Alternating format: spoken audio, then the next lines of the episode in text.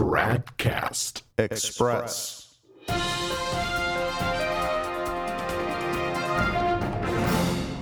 Tradcast Express. It's Friday, July 12th, 2019. The actual news headlines these days are beyond parody or fiction. For example, consider this one from the British Daily Mail dated July 11th. Transgender priest 37 leaves the Catholic Church to become a woman. Yeah, um, that's where we're at now in terms of headlines. But hey, when people accept a public apostate as the Pope of the Catholic Church, anything is possible.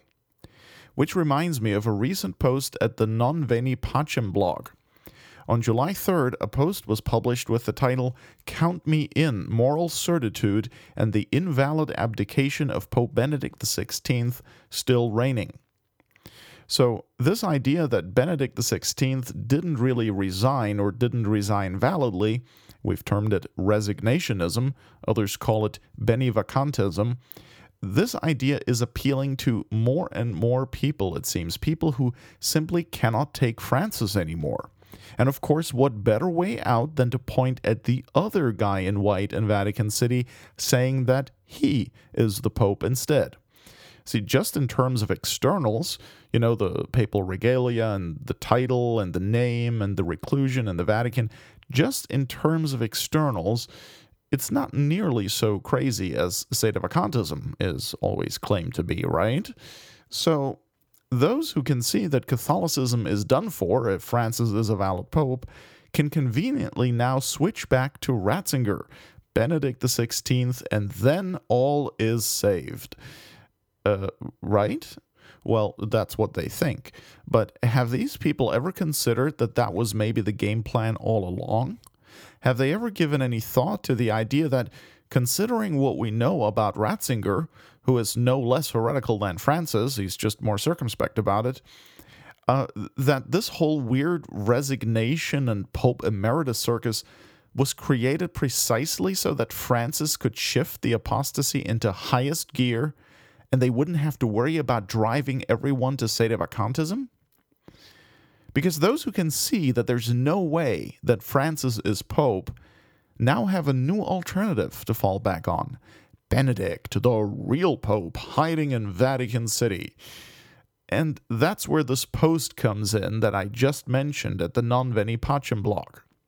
There, the author outlines why he thinks Benedict's resignation was invalid and concludes, quote, Therefore, I hereby declare I am morally certain that Jorge Bergoglio, aka Pope Francis, is an anti pope by reason of the invalid abdication due to the substantial error of Pope Benedict XVI still reigning. Unquote. And this is what gets me. The reason for concluding that Francis is an anti pope, which is obviously true, the reason he gives for concluding that is not the heaps and heaps of heresy and apostasy he's been spouting for years and the poison he's been infusing into countless souls who believe him to be the Pope. No, it's Ratzinger's idiotic view of the papacy as a kind of quasi diarchy instead of a monarchy, which is probably a heresy, by the way. It's that bizarre idea that somehow keeps him not from ever being Pope, mind you, but from not being Pope. Th- this is completely loony. And that's the Ann Barnhardt argument. Benedict is in substantial error about what the papacy is, and therefore he cannot validly resign it.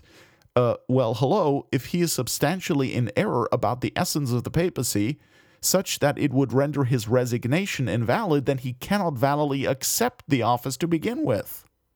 If it invalidates his resignation, then it also invalidates his acceptance of the office. So, this is absolutely amazing, but it shows what Novus Ordoism can do to souls.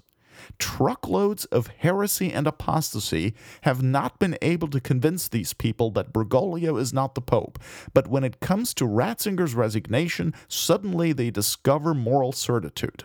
Unbelievable. All right, let's move on to something else. The Roman Curia of the Novus Ordo Church is about to get an extra infusion of estrogen.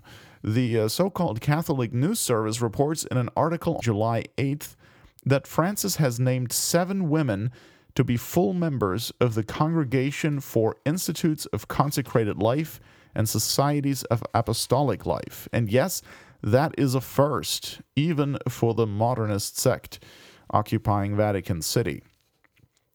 Then, in an interview given to the Argentinian paper La Nacion, uh, that was published this past Monday, the Frankster said that he would like to visit his native Argentina next year.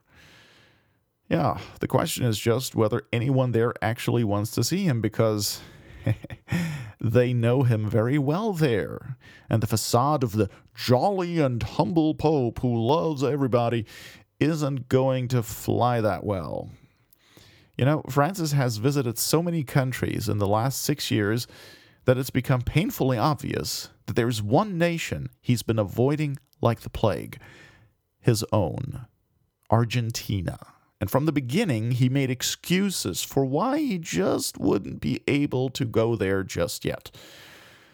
And so, in my opinion, he knows that after six years, no excuse is going to work anymore. So, he knows he'll just have to bite the bullet and go.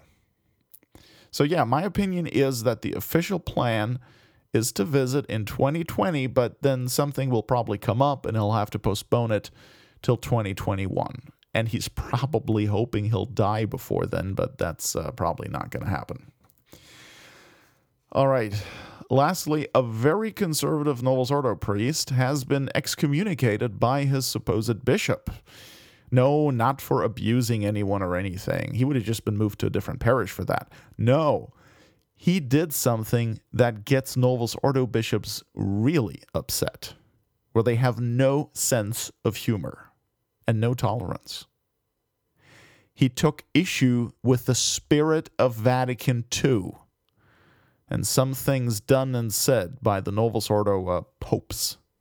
Now, that is the one thing you cannot do in the Vatican II church, as the moniker kind of suggests.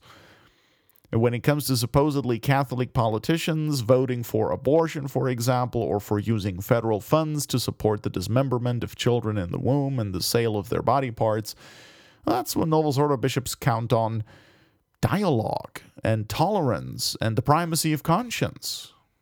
Besides, they discover that excommunicating such martyrs and really would not accomplish anything anyway.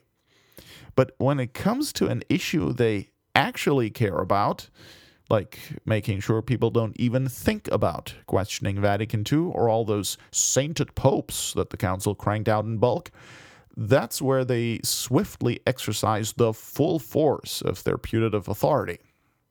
And so on July 8th, Church Militant published an article entitled Priest Excommunicated Parish Closed After Criticism of Conciliar Popes. Let me quote from this piece a little bit. Quote, a priest of the personal ordinariate of the Chair of St. Peter has been excommunicated and his parish permanently closed months after he criticized certain actions of various popes both during and after the Second Vatican Council.